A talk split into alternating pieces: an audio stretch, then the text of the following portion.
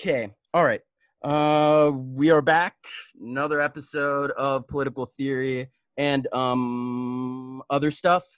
Uh, today we are doing our overview on uh, capitalist realism by Mark Fisher. It's super exciting because we have a guest today, our first guest ever. And Yeah. um, uh, Mr. Guest, will you introduce yourself? Hi, I'm Chris. Um, should I just say some stuff about myself? Yeah, say some stuff Okay. about yourself. Uh, first, I know Mike and Paul from from high school. We hung out way back in the day.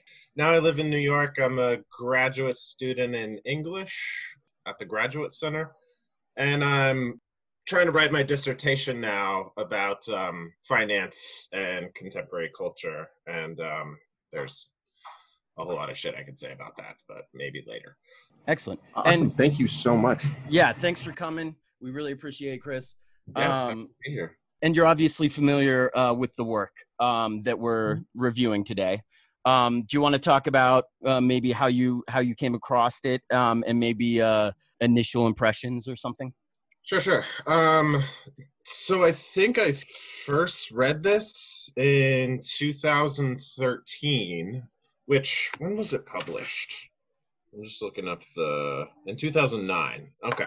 Um, so I read it in 2013, which was around the time that like Occupy was happening, and for me, that was the time when I started sort of getting into kind of like leftist or radical politics or whatever um and a lot of that came through just like reading blogs um and mark fisher's blog k-punk was um one of the first ones i started reading and the thing i remember most about it was at that time i just like most of what i read i had like no idea what he was talking about. So it was just like oh he's talking about techno but he's also talking about like political economy and like the mm-hmm. legal economy and i'm just like what the fuck is going on here?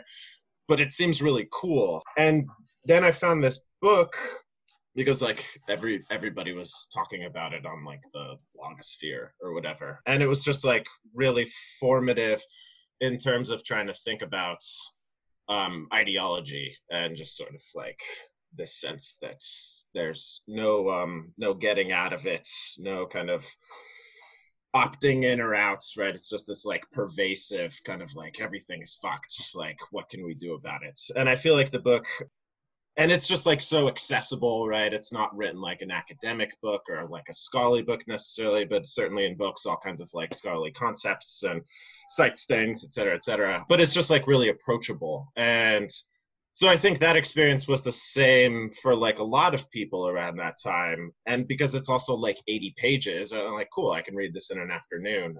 So for a long time, it was like super, super important for how I thought about the world.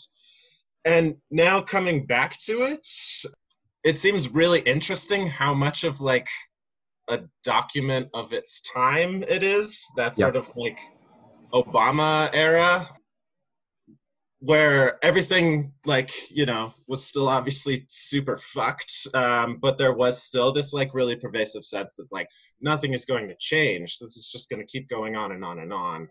And i think especially like post 2016 some of the stuff in here like feels a lot more dated to me um, and maybe we can talk about some of that stuff as we go yeah Absolutely, absolutely. So Paul and I read the book together. It was my second full reading of the book.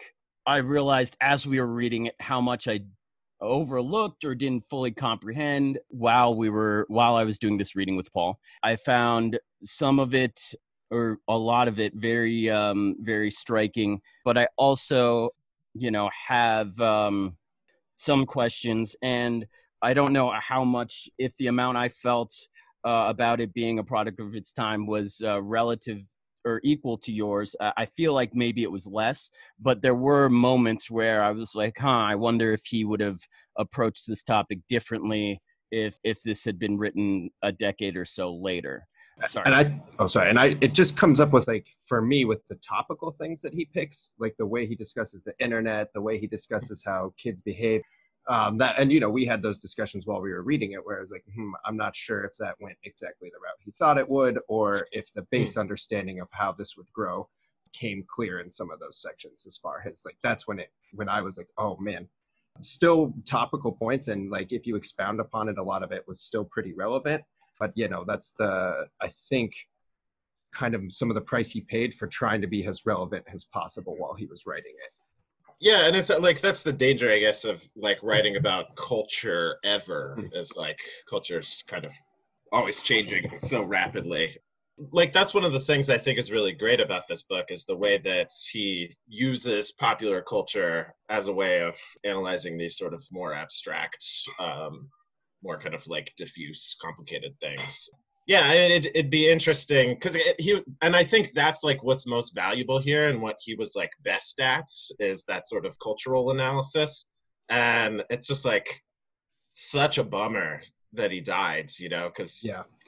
it would be so useful to hear what how he is working with like all the weird cultural shit that we're dealing with today, you know.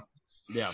And Paul and I talked about that um like um with a lot of the movies, especially when he was talking about like Bourne and Memento and Mhm. there was another one like he, uh, how he was able to tie in the idea of like whatever cultural amnesia to those those movies i just and i i didn't save the the um excerpts but i remember while we were reading it just being like damn dude i have seen those movies multiple times and i never would have been able to make that connection to like the greater cultural movements and i think that's you were saying incredibly valuable Yeah, yeah, yeah, for sure. so one thing that I've been wondering about is he talks early on about how it during the capitalist realist like epoch or whatever, we're not able to like come up with new things and like everything is just like uh, recycled and, and reformatted. Paul and I have talked about that kind of being a little bit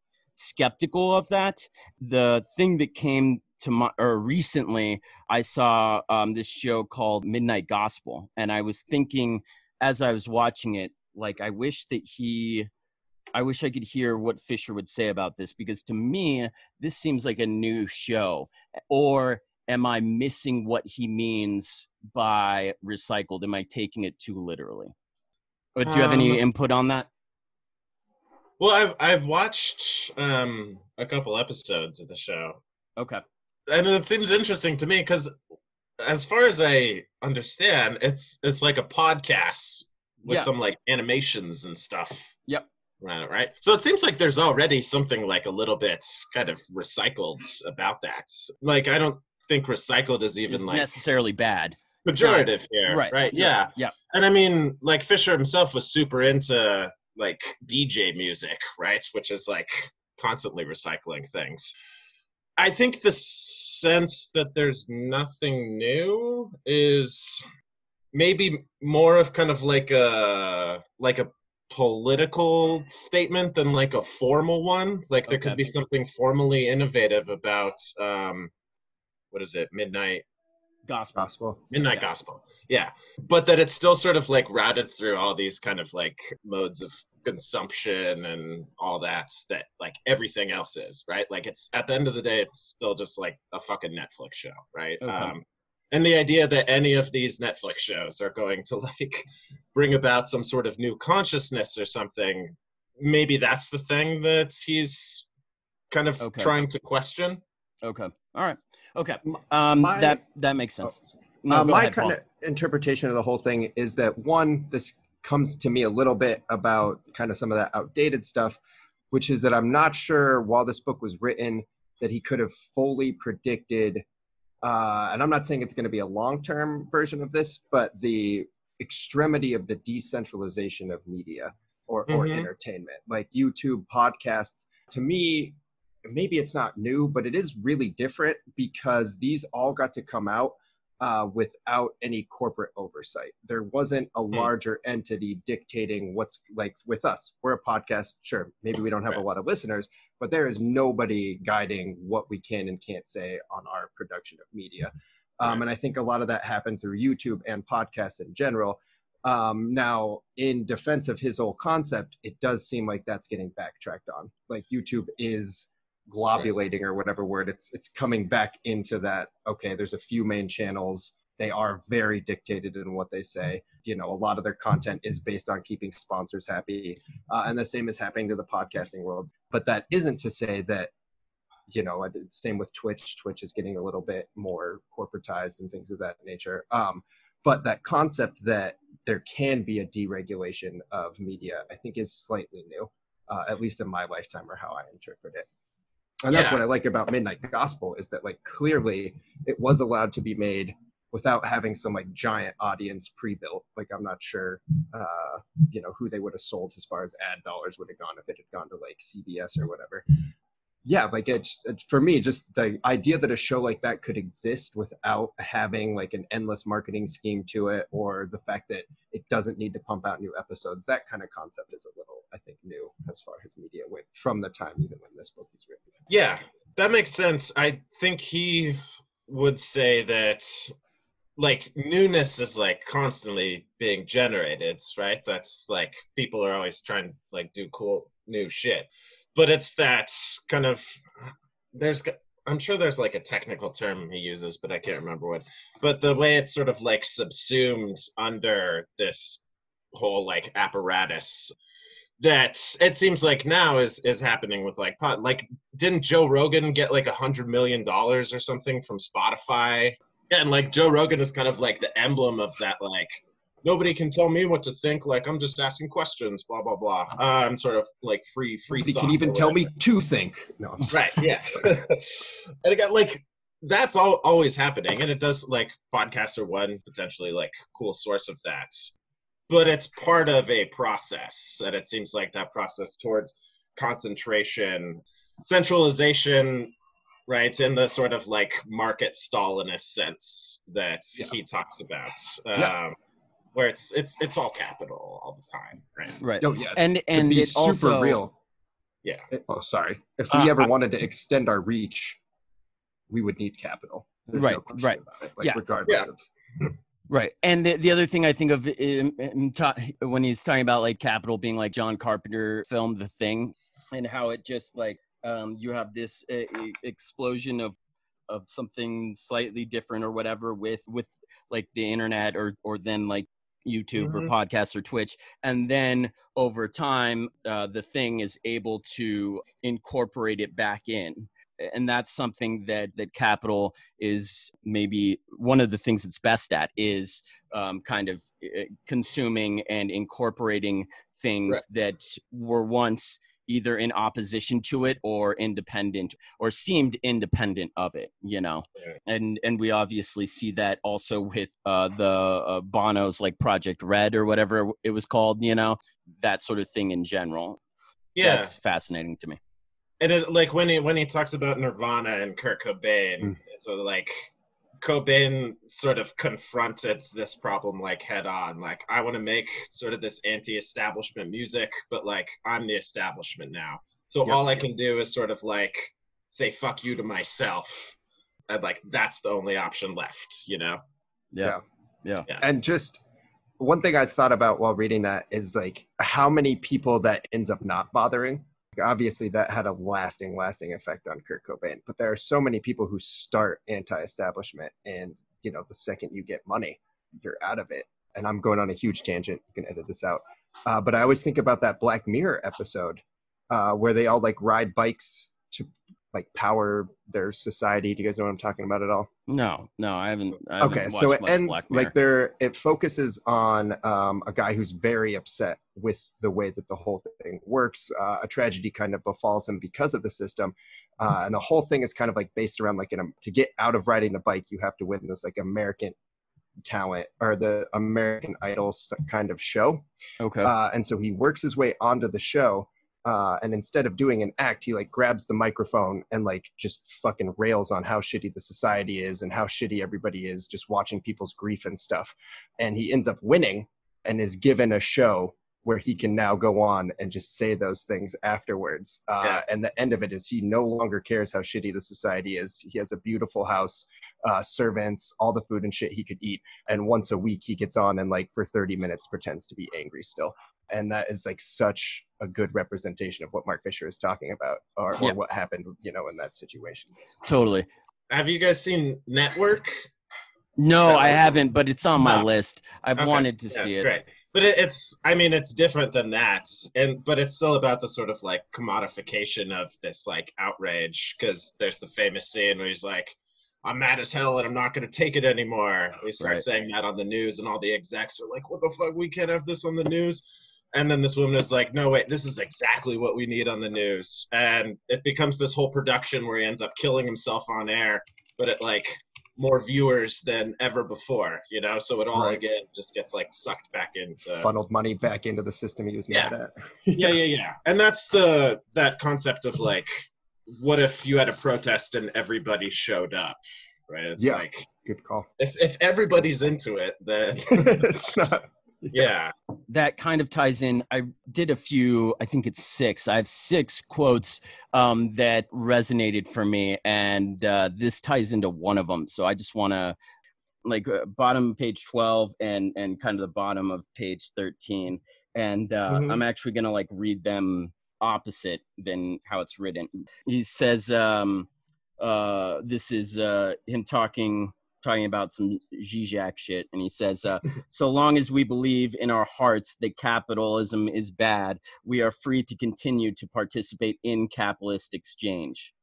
And uh, then on page 12, he's talking about WALL-E, and he says, uh, The film performs our anti capitalism for us, allowing us to continue to consume with impunity. That just like really strikes a chord. I mean, I've, I've just felt, I've experienced that so many times where I'm able to justify my consumption or my participation through or the product does something for me to alleviate my anxiety about participating in capital. Does that make sense? yeah, yeah, yeah, yeah. So I just thought that was that was um that is Yeah. is striking to me. I'm just trying to think about like the phrasing of like consuming this cultural product or whatever and that being like alleviating your anxiety.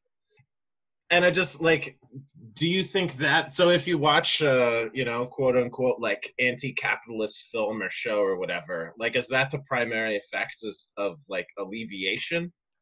Um no, but I was thinking and maybe this doesn't even like necessarily tie in, but like the whole uh like um we were talking about um like Tom's the shoes fucking Mhm. um uh, Right. a while back when Paul and I were recording. Like I remember times where it's like I don't necessarily need an ex- extra pair of shoes right now, but it would be nice to have like a lighter pair of shoes for summer.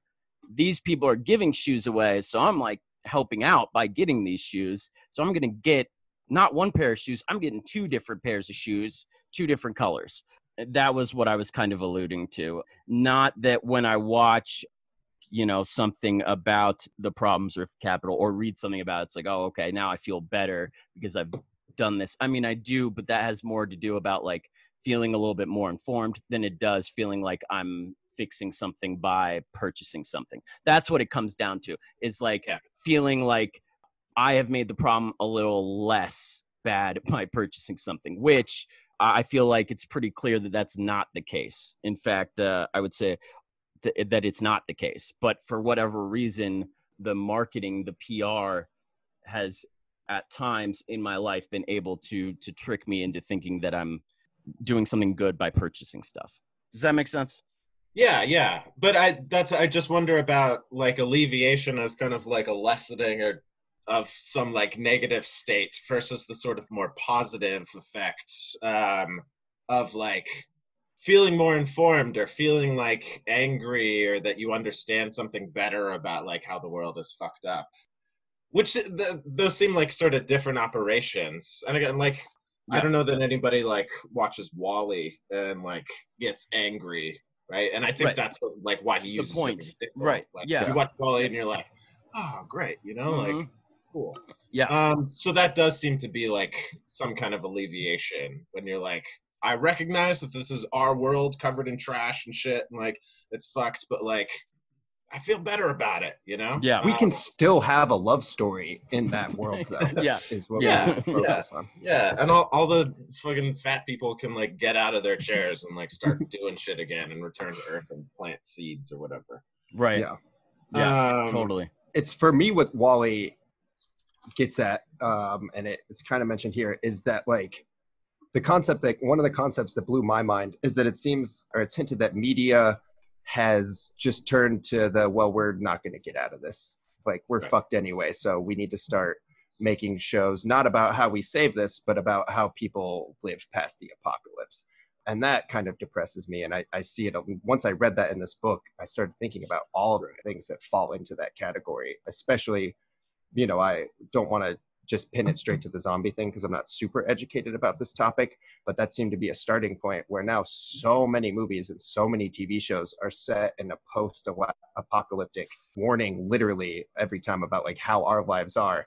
Uh, Mhm. Obviously, with the suggestion that we can't fix this, we just have to hope that once we blow this all up, there'll be some people hanging out afterwards that learn from our mistakes or whatever. Yeah, Uh, yeah, for sure. And I think Fisher was like, I mean, that was happening before this, before he was Yeah. writing this, and certainly like um, for the rest of his life. But yeah, and it's a that that kind of like so instead of sort of this like shiny like Jetsons utopia of the '90s, you get these sort of like dark, Yeah. grimy like survivalist fantasies, right? Um, and yeah definitely and all of those i feel like are, are like always about this kind of like individualist like i need to be prepared you know um, yeah which again is like just fucking pure ideology Yeah. um, and there's but there is something like so attractive about that and that's like why it works ideologically Oh, yeah. um, you know like i'm gonna be the fucking like the clever one who outsmarts the zombies you know Yes. Yep. Yeah. And all these things that were holding me back are no longer holding me back. I can reach my Right. true potential of manhood. Right. Uh, yeah. Yeah. The that kind of freedom that comes Yeah. like after every all the fucking sheep are dead. You know. yeah, exactly. And I've had this talk with a lot of people who are super into like surviving it. And I'm like, well, I'm glad you guys are into this because I sure as fuck just hope I don't make it to the other side. Like, I don't want my life to instantly turn into me like battling renegades in my fucking woods while scavenging fucking rabbit parts and shit. Like, Yeah. uh, that's not my personal utopia. another another like instance of that that I've been really interested in lately is like in sci-fi where it's a for you know the sort of general thrust of sci-fi is like you go out and explore the stars, Yeah. colonize planets, and all this shit. But now I feel like more and more these films, books, whatever, are about like going out into space and be like, oh shit, it sucks out here. Like we Yeah. gotta go back. Oh shit, the Earth sucks too. Like Yeah. what are we supposed to do? um, so instead of this Yeah. sort of just like you know colonizing um, imperative or whatever and this obviously has a lot to do with climate change but the idea that like we're stuck here and like the situation is deteriorating rapidly and like we have to do something about it but what you know and that's yeah Yeah. So when you were talking about like with the um the sci-fi and being like, well, what are we gonna do? Um, that reminded me of um the quote on um like top of page 35. Yeah, okay. It says um there is no longer any identifiable external enemy. Uh, The consequence is Marazzi, I think. How do you say that dude's name? Do you know? Mar- Maratz uh, he's a ta- Christian Oh, is he? Marazzi? Okay, I think Maratzi. What Okay. Yeah. Marazzi argues that post Fordist workers are like the Old Testament Jews after they left the house of slavery, liberated from a bondage to which they have no wish to return, but also abandoned, stranded in the desert, confused about the way forward.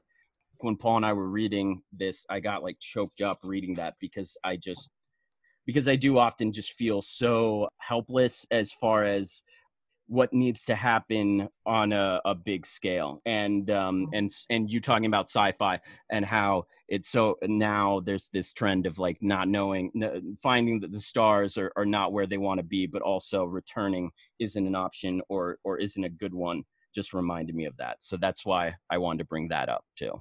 Yeah it's it's just the sense of the whole book and i guess that's where i still feel uncomfortable with so many things is that like and that's what mark fisher is pointing out i think with the term capitalist realism and the whole thing is like the whole world has just decided that there isn't another option that like this is the end all be all of how we can function and that there's not going to be a next step. And I guess what always gets me down is that in a lot of conversations, I myself personally can identify problems, but sure can't lay like a beautiful path forward of what needs to happen. Like I understand in my head that I would way rather live in a world uh, where your merit isn't a capital based system where everything about you isn't based off of your bank account or uh, your assets, then I can very much feel that people would be happier. And but I don't know how to you know express like a turnkey operation about how we switch away from that? Like how do we revalue everything? How do we rearrange everything? And in my head i can tell myself well i just think stronger bureaucratic processes with people more vetted into those processes could help but that's you know like a kind of like a pipe dream and doesn't really explain stuff. And so that is where like you were saying i just feel lost because like i i see that there's a problem but i don't know how to get us out of the desert earlier today i was just like reading some stuff um about fisher and about the book um and there was an article in jacobin saying like if only um, Fisher had lived to see like Jeremy Corbyn and Bernie Sanders, like he would have been super pumped and like, oh, this, you know, this is the way out.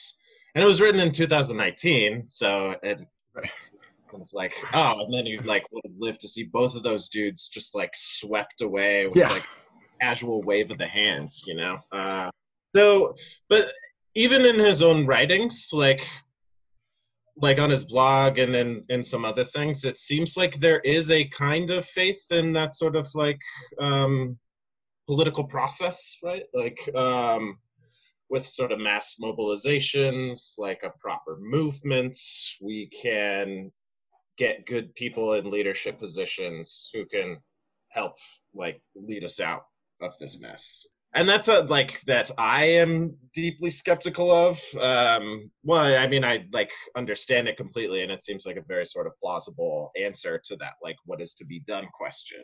Um like you know work to get good people into positions of power. I would also just kind of like following up on the Jacobin article, like I would also be very interested not only what Fisher would have said about the sort of Corbyn and Sanders phenomenon, which seemed on the verge of like yeah. real power, but also the aftermath in which it became so fucking clear that like that power was just like pure illusion, you know, like fucking Obama and the DNC just one day were like, ah, like enough of this shit, you know, like yeah, get out of here. And it fucking happens, despite like the greatest, most fucking like efficiently organized, like enthusiastic campaign organization like ever, you know. So, and it's just like the hard part about that is there is like a part of me that is like, don't you guys just see the monolith that Trump supporters are? Like, can't we emulate that? But then the large part of me is like, but that's not a movement I want to be a part of either. You know, like I don't want to tell people that they can't have dissenting opinions, but how do you battle against something where that is how they behave? You know, like every day, and I, I don't mean to be so topical, but I just get like I live uh, in the southeastern United States, and the amount of anger towards just trying to uphold public safety protocols is insane. Like, and there's no logic to be talked. You can't bring up numbers because if you talk about people dead, any comparison is just not a relevant comparison. And you're talking about a virus that kills 0.0000002% of the population.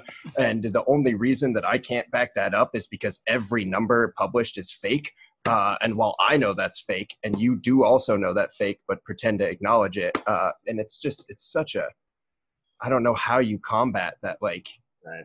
that team team spirit sort of shit. I really like Mike and I have talked a lot about this kind of shit, uh, sort of the alt right and this, you know, which I think to most people generally have like fucking insane beliefs and convictions. Um, and I feel like I have actually been like more dismissive of it than I should have been. Whereas oh, like Mike has always been like, no, dude, you need to fucking take these dudes seriously and again like especially during this during the coronavirus stuff and I had maybe it's just like confirmation bias or whatever, but it's just like, and I I know it's that because it's all the vast majority of people are like, yeah, wear masks, like social Yeah, distance. that's very true. You don't want people to die, but you do get like caught up in the narrative that there's this like vast swath of people who are like freedom, which means you know getting your haircut or not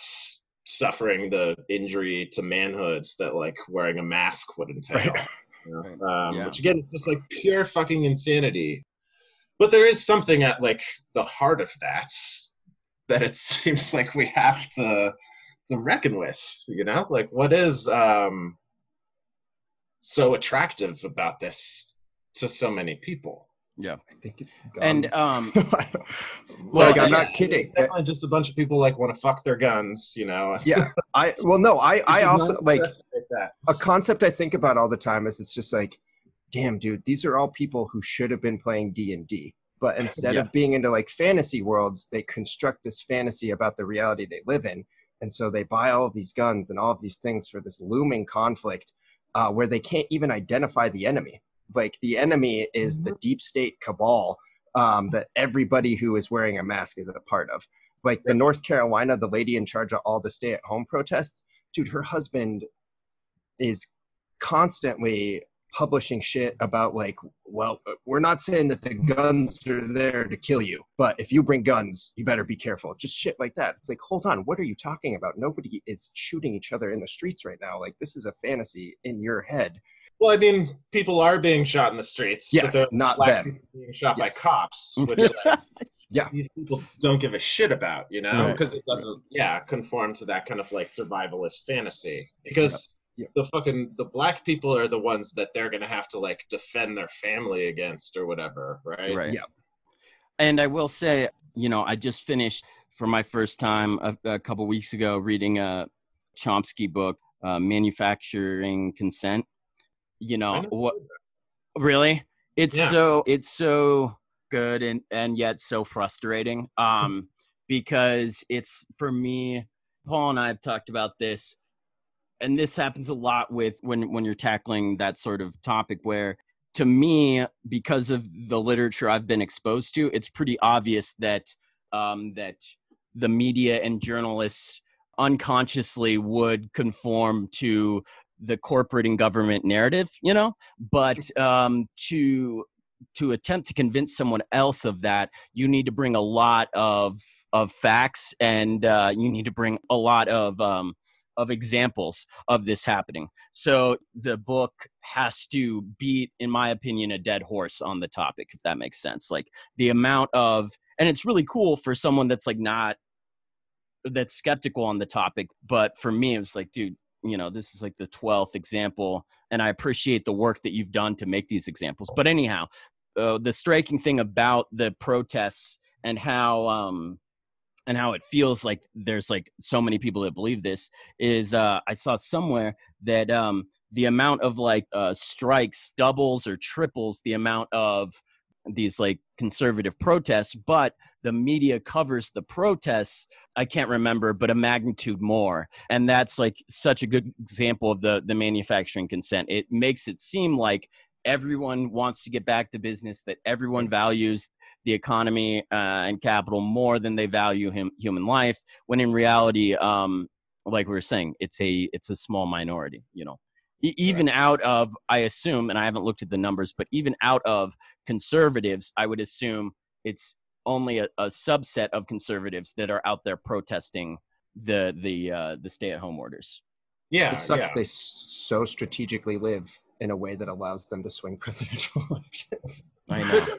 like even I don't think that like they're particularly strategic in a way that like you know leftists aren't or something. It's just uh, their actions like provoke outrage in a way that like fuels the media cycle, whereas like a bunch of people you know like picketing a factory, a school, a store, whatever, like isn't that exciting?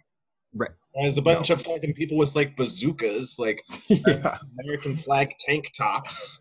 That's some shit that you want to watch. You know, oh, I want to see Yeah. these fucking freaks. You know, And again, that seems like the whole kind of like that's Trump, right? Like he's just like perfect fucking fodder for this like constant stream of of outrage and exposure and all this shit.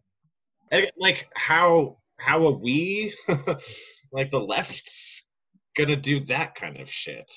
Again, that doesn't. i don't even know that that's like a productive question. It's just Right. Yeah, we- it's true. like- And a constant media cycle. and there's that you know there like i said a small group with unwavering ability or with unwavering opinions can be really effective because that is one of i mean i think that's why a lot of us here have shifted left is that it is more of an open dialogue you know like i'm not going to support obama just because he was theoretically closer to my ideological framework than somebody else if he's still extremely outside of my ideological framework um, that's why Al Franken doesn't have a job anymore. Yeah. And, you know, Trump is still president is because uh, the left in general, and I'm doing a huge, broad American left, um, not even like, you know, leftist ideals, um, but just, you know, the American DNC, while surely not holding everybody accountable, will allow itself to be fractured for ideological frameworks. Uh, and the other side just doesn't even have a framework. They will jump to whatever they need to to be or feel like they are uh, correct uh, or at least together with each other. The DNC, I, I like wouldn't conflate the DNC. right with left. I'm Yeah. just talking like American left because we don't have any Right. like actual leftist politicians. I mean, maybe right. Or or or really even a um a, a party for Party. for them to even exist in. You know. to me that's always seemed like the kind of like openness of that movement right where it can like you can be this like you know financial jew as like super elite or whatever and you can also like be a fucking nazi who like wants to exterminate all that there's a kind of ideology there that's just like just pure trolling right Mhm. like that seems to be like the kind of driving motive is this dissatisfaction with the way things are and the kind of desire to like you know go against whatever that thing is. Um so Yeah. sometimes it can be like anti-semitism. That'll like rile people up. And again none of this is to say that like there aren't like genuine fucking like you know nazi true believers. Like that's obviously very much the case. But just in order to account for like its influence as a movement or something it seems more likely that people are just like whatever i can do you know to like distinguish myself from you know the sheep or whatever yeah so yeah. i'm gonna be anti-semitic i'm gonna Yeah. be whatever the fucking topic you know right now it's like bill gates uh, Right. It, And- a lot of it. you're a free thinker like Yep. you show that you're anti bill gates and like bill gates fucking sucks but Right. None of these people like have any fucking idea why they're just like right. They're Yeah. mad about microchips and vaccines, Yeah. Right. not Yeah. about uh, Billionaires you and philanthropy and whatnot. right, Um, exactly. But I'm going to shoehorn in another Yes, quote please. because on page 60, uh, he references uh, Wendy Brown and this uh, Wendy Brown essay called uh, American Nightmare, Neoconservatism, Neoliberalism, and the De Democratization. I, I feel like that kind of ties into what we're talking about about how can all of these different or seemingly different ideologies on the right coalesce um, and, and work together. Paul, would you mind just uh, reading from uh, where it says Brown unpicked uh, down to the end of her quote on the next page, Yep, 61? Not a problem. Yeah. Thank you. Brown unpicked the alliance between neoconservatism and neoliberalism, which constituted the American version of capitalist realism up until 2008. Brown shows that neoliberalism and neoconservatism operated from premises which are not only inconsistent but directly contradictory. How, Brown asks, beginning the quote, does a rationality that is expressly amoral at the level of both ends and means, parentheses neoliberalism, intersect with one that is expressly moral and regulatory, neoconservatism? How does a project that empties the world of meaning, that cheapens and deracinates life and openly exploits desire, intersect one centered on fixing and enforcing meanings, conserving certain ways of life, and repressing and regulating desire? How does support for governance modeled on the firm and, nor- and a normative social fabric of self interest marry or jostle against support for governance modeled on church authority and a normative social fabric of self sacrifice and long term filial loyalty, the very fabric shredded, shredded by unbridled capitalism? I like the quote because it is just so crazy how these things are so seemingly opposed and yet able to to find ways to align. Um, yeah, no, you're yeah. right. It's like this is such a one thing I've never thought of is I wonder how much the alt right is a consequence of these two things, um, because post Reagan, neoliberals and Republicans didn't have a lot of differences.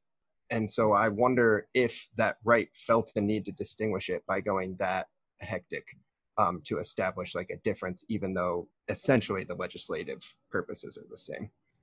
Well, um, I mean, I know that for a, a lot of the uh, like um, alt right kind of figureheads, people like uh, Richard Spencer and Mike Enoch.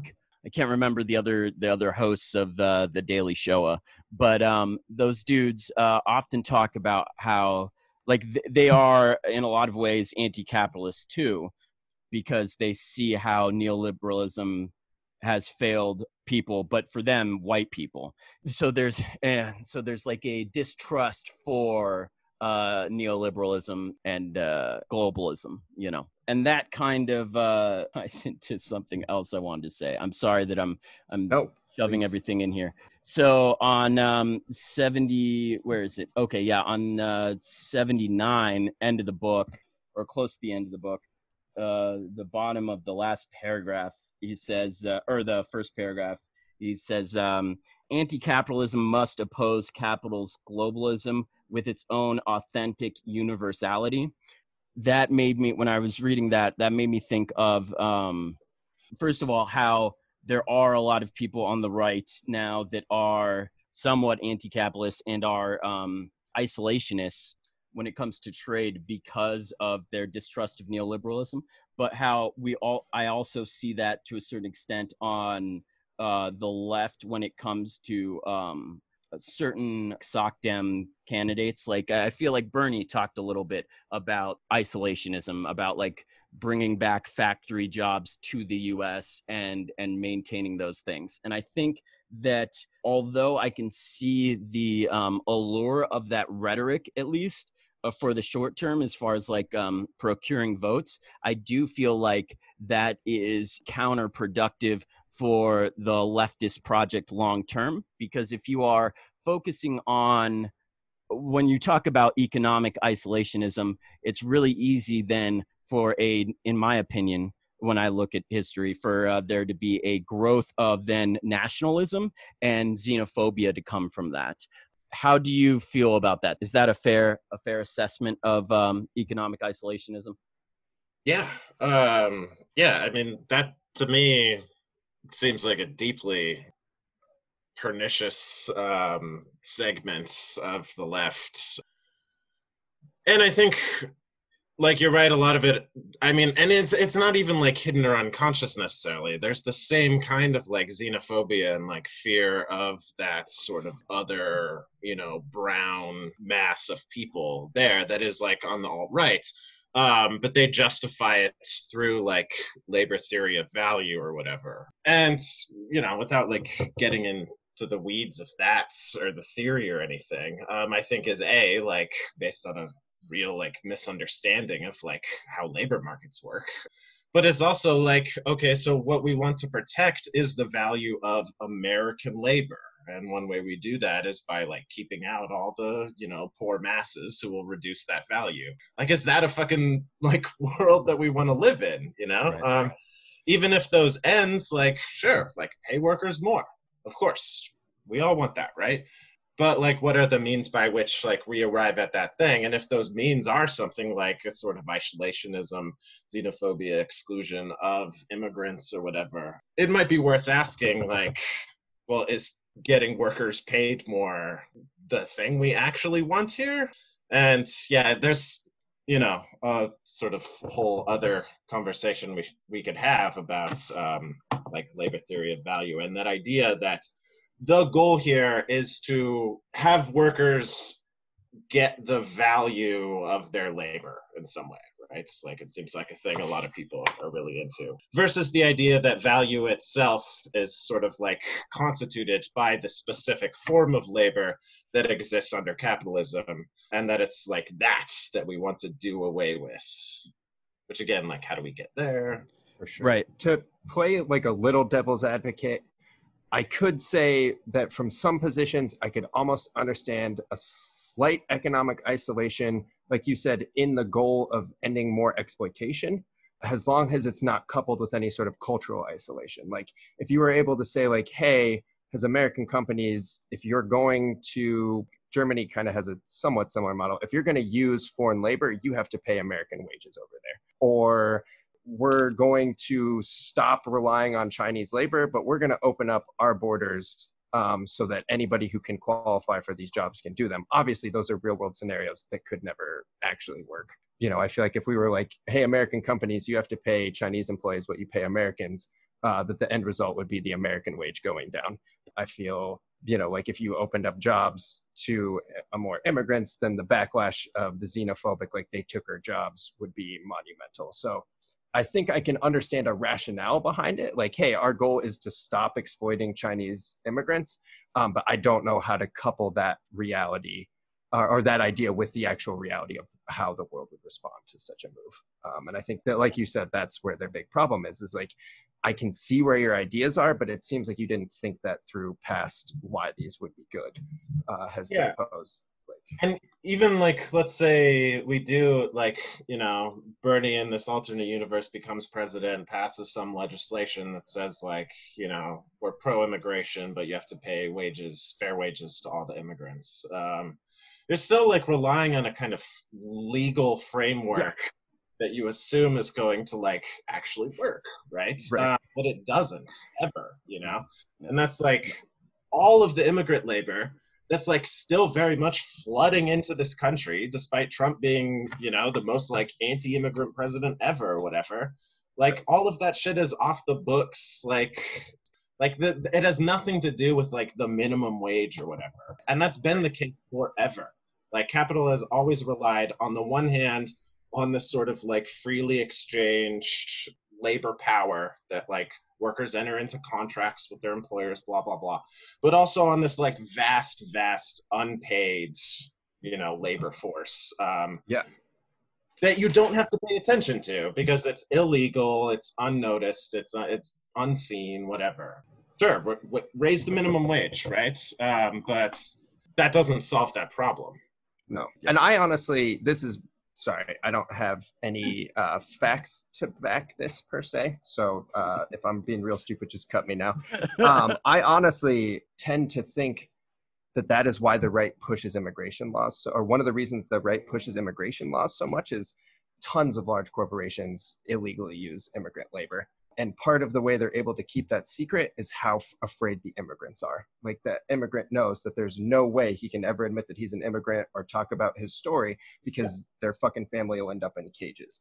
Um, so I often see that as more of a way to oppress, like the stronger the immigration law is, the more they're oppressed in their lives as American citizens. The more they have to be afraid, the more they can be exploited because they know they're in a position where at any second, everything can be instantly taken away from them.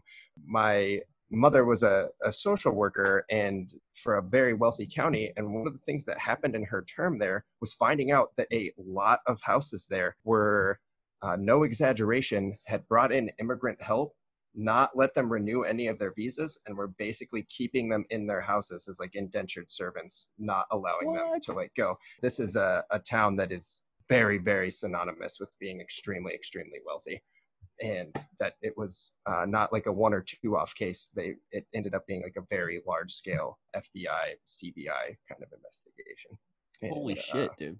yeah, yeah, and I, I only think that's possible in a place where immigration laws are fucking draconian because they Yeah. can't.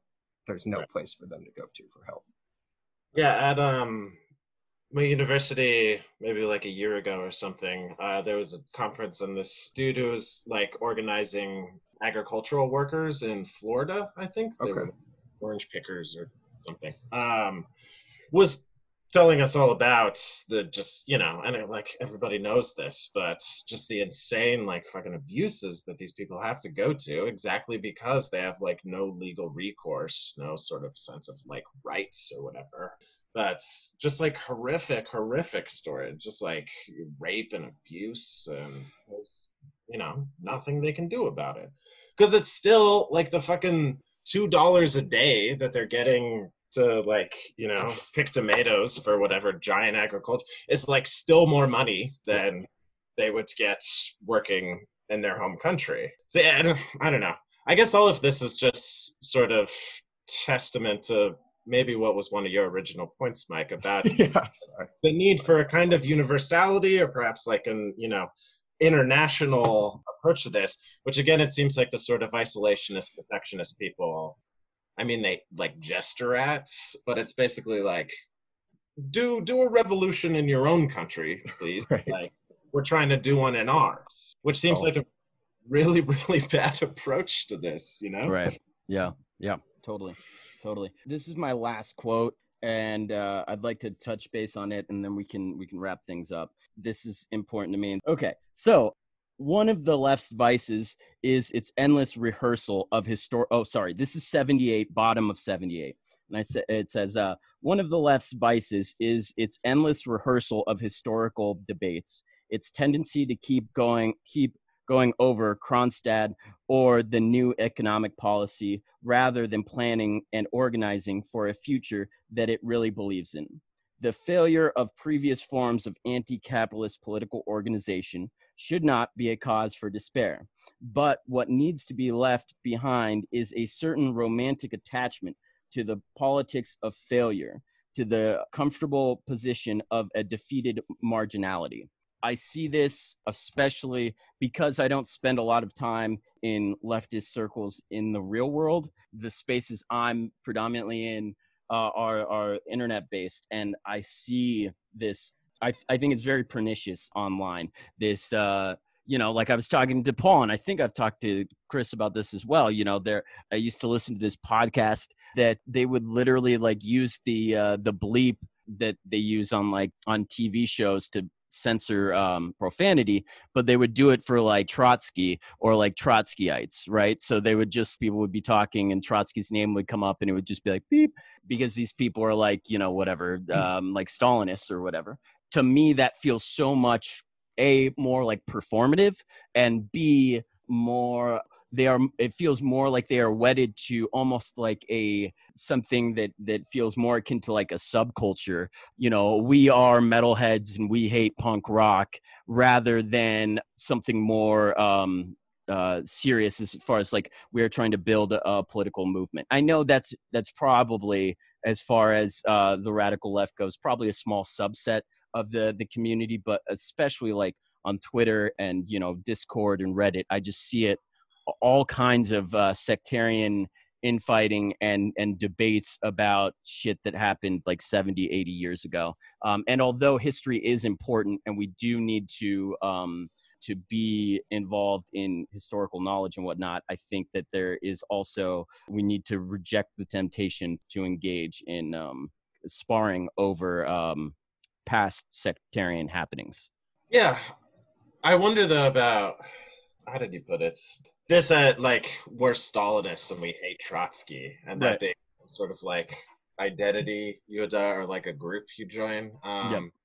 And I just wonder to what extent is it possible for there to be something like a left movement that isn't like that kind of identity, you know? Oh, okay. Yeah. Like, uh, it's like wading into the fucking identity waters, you know, very perilous.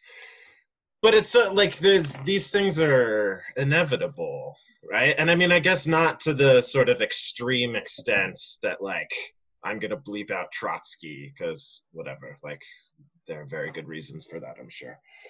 but that no matter what, right? It's like you are going to kind of like align yourself. Like I'm with these people. Like I'm with these. And I don't know that it, like is that a problem that needs to be like overcome or? Well, I think that there's. I mean, I I don't know, but instinctually, uh, or on a, a gut level, it feels like there doesn't have to be uh, unity, uh, meaning we don't have to agree on everything, but there should be um, solidarity in the sense that I understand that when push comes to shove, a Trotskyite is my comrade Right. and and we need to we need to work together i i still have problems with him and i'm not saying me personally but anyone that hates trotskyites uh, or dislikes them. I still have a problem with them ideolo- uh, ideologically but but um, they are my comrade. I, I feel like that is um, is useful. I think that is uh, something that we should move towards because our numbers are weak as it is. And uh, that level of infighting i mean it is important to when you uh, have an ideological difference with a group or, or whatever to to voice that but also to in my opinion to be there to not prioritize infighting over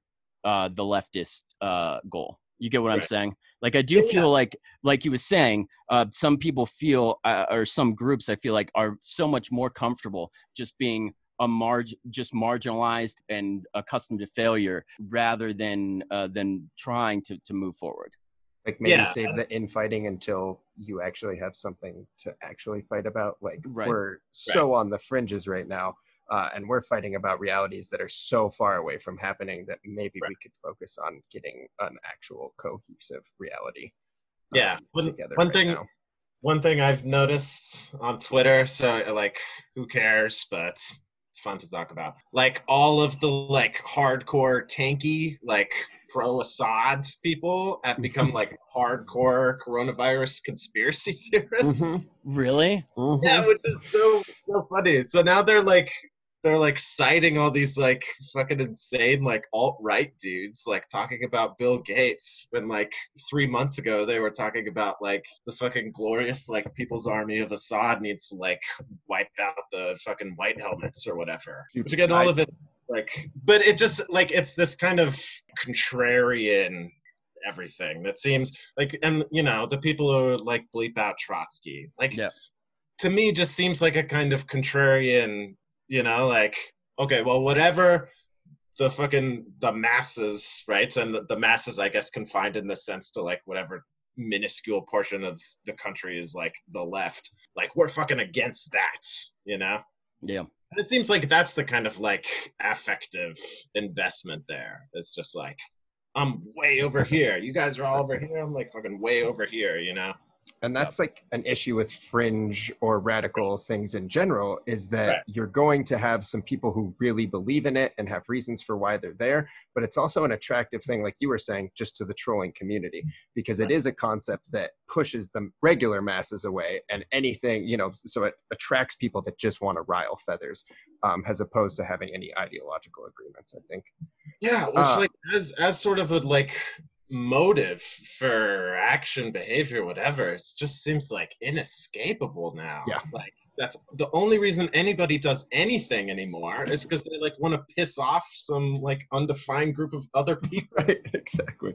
That undefinable other. I was watching uh, i've been watching some hulu show about cults and that is just a theme that comes up and it's so often where the like interviewer is like so who is this other person you guys are preparing against? Uh, and they just can't fucking answer. They have no answer and it's but they don't care. The only th- other thing i kind of want to talk about is just the i don't have a single quote because he brings it up a few times but just that concept of if businesses can't be ran as businesses, which all of these economic turmoil has proven that like the business model we rely on isn't, you know, tenable for a large scale, then why do these people feel so comfortable in demanding that a government is ran as a business?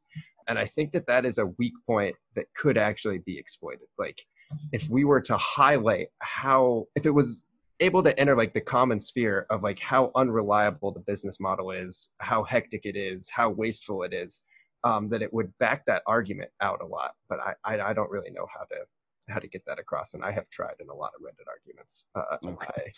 I- Uh, yeah.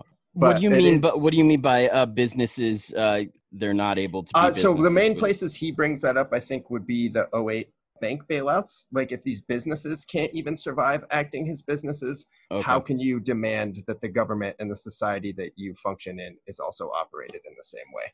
Um, when time after time, it has been proven that without regulation and allowing businesses to operate exactly how they feel is right, you know, like post uh, the ending of like Glass Steagall and stuff like that was like, well, these government regulations, and then what does it do? It leads to a gigantic economy or a collapse of the economy. But I, I don't understand why it's so hard to to hammer that point across. Like, look at like this is what you want our company or our country to run out has like exhausting all of its funds every 20 years because of stupid not thought out choices and shit like that um, and I, I feel like that is a point that would almost be out of everything one of the easier ways to highlight is like hold on your whole ideology is based off of this falsehood. Um, but how do you do it without getting them defensive in the first place? Like well yeah. Well and i think that uh the contradictions in in capitalism have always existed. And uh and that's why they they need stuff like bailouts occasionally or whatever right and it just blows my mind that those things have happened multiple times in my lifetime but they're skirted over so easily um, from a, and I guess like that's the ignored. whole point of the book. Yeah, yeah. Well, and and that would that's the whole thing with like the ahistorical stuff and the amnesia is being able to ignore those truths. Just bums me out, I guess. Yeah. Yeah, it's just like seems important to distinguish too between something like a financial crisis and something like what we are experiencing now, which is just sort of like a generalized depression. Right.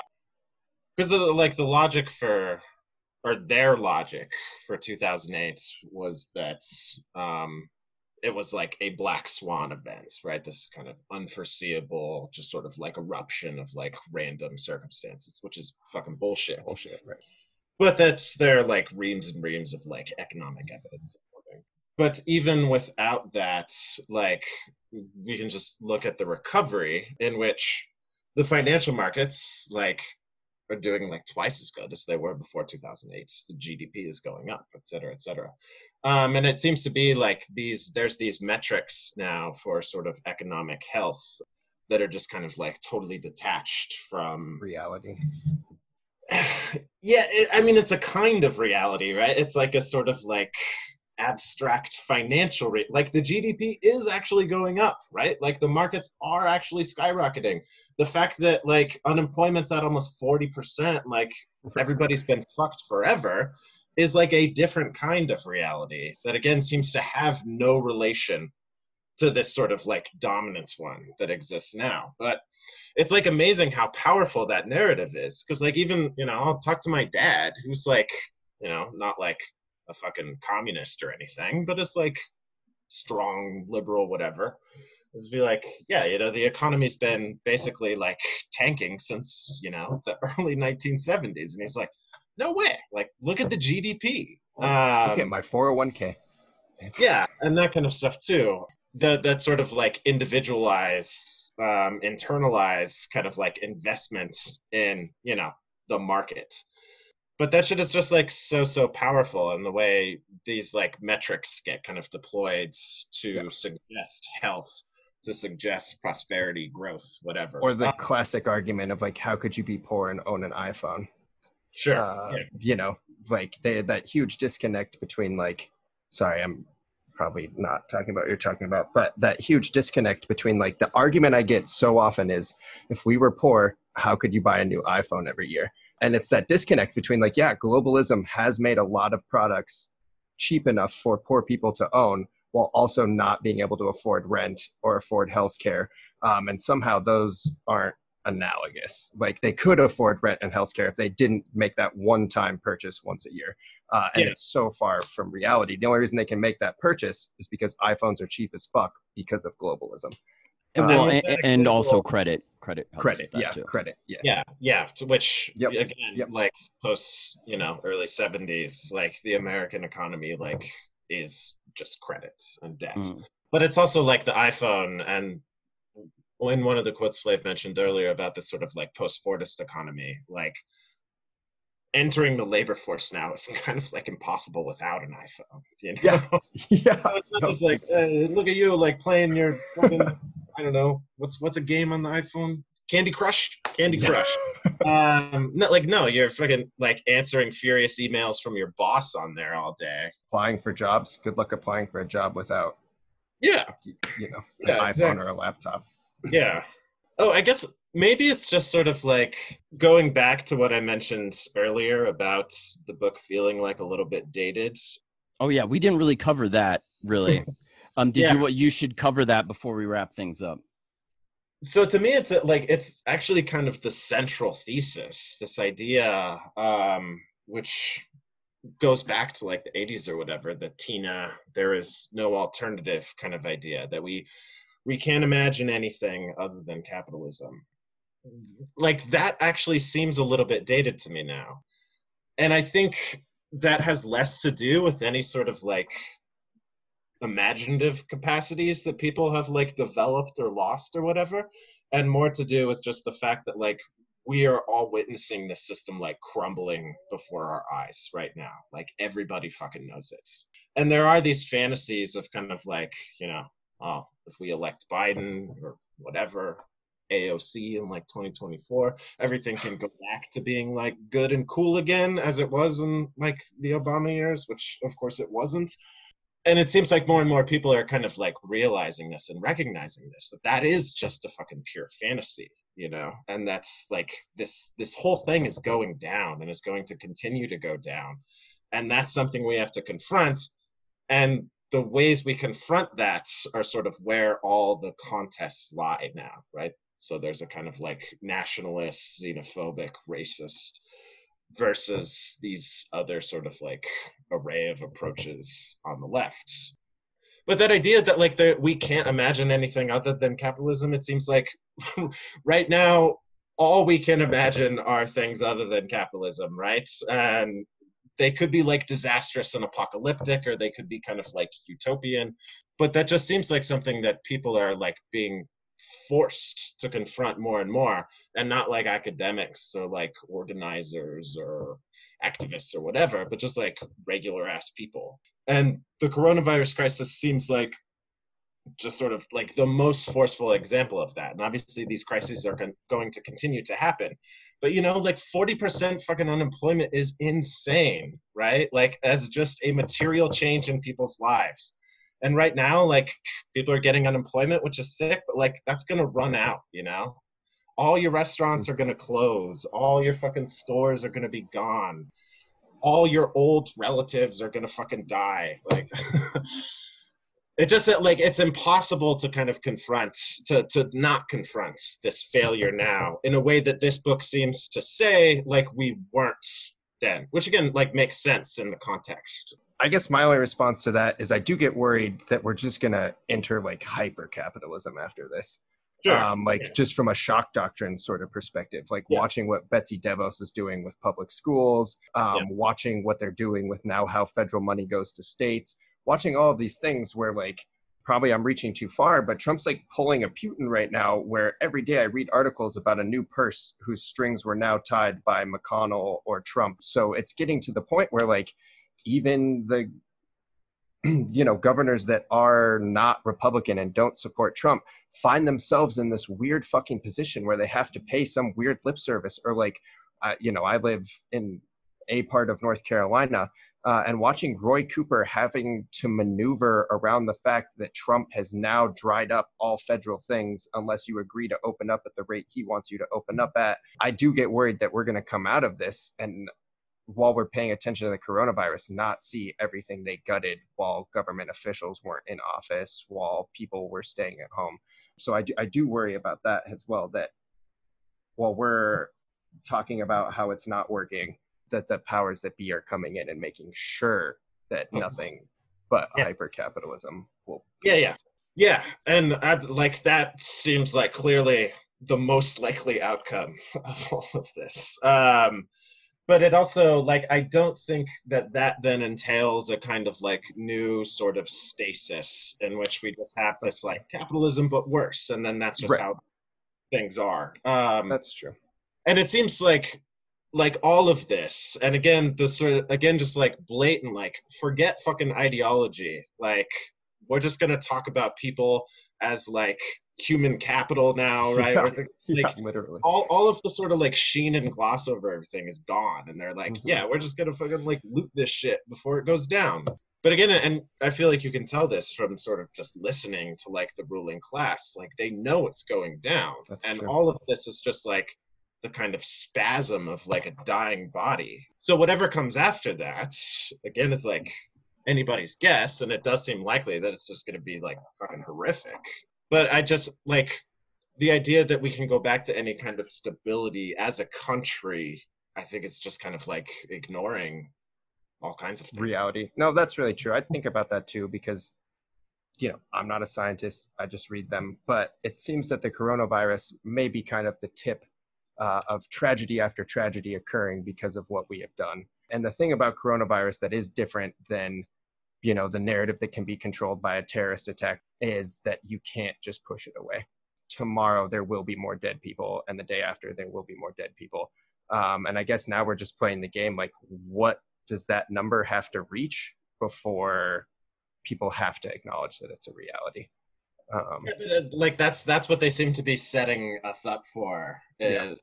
you know like the whole sort of reopening movement is like right, you know 10,000 people a day are going to die that's Yeah. that's just life you know uh, they were going to die anyway. You knew you were going to die. What are you shocked about? yeah, like it's not even worth like rehearsing all the no, it's true. arguments but have you guys um have you guys read Mike Davis talking about this situation oh you should But If I I get- should. if I get to do a pitch here Yes. Um, yeah. So Mike Davis wrote a book on pandemics like ages ago. Um, and has written stuff more recently about this, but it's just like the smartest motherfucker. And like one of the things he says is that like you said, Paul, this is just like the tip of the iceberg. It's it's an effect, a consequence of global warming. Um, and deforestation and, you know all kinds of sort of like natural symbioses just being like totally disrupted but Yeah. it's gonna get worse Yeah. not even like obviously climate change as a whole is gonna make things worse but even specifically just like diseases viruses that kind of shit like that's going to keep happening um and like part of the there is no alternative capitalist realism framework um you know it seems like very closely connected to the sort of end of history thesis right and that's like Yeah. oh, there's no time right everything is just the same and it's like so clear to me that we're like we're out of that we're fucking we're Yeah. back in history now you know Yeah, Like, that's good call. Good crazy call. shit is happening every single day that seemed like totally unimaginable 15 years ago you know Yeah. And one thing that I guess people with our ideologies can be careful of, and uh, please disagree if I'm wrong, is being sure to be welcoming on the other end too. Because that is one thing that I see alt-righters do in their internet communities. Holy shit, are they welcoming if you say one of their taglines? Like you're Yeah. instantly in on their right side. Um, whereas, like, you know, Mike talks about bleeping out Trotsky and shit. We don't have that welcoming vibe on our side where it's like, oh, that's cute. You think that, but you need to read for 10 more years before you can even talk to me. say sort of shit. anything. Yeah. Yeah. Yeah.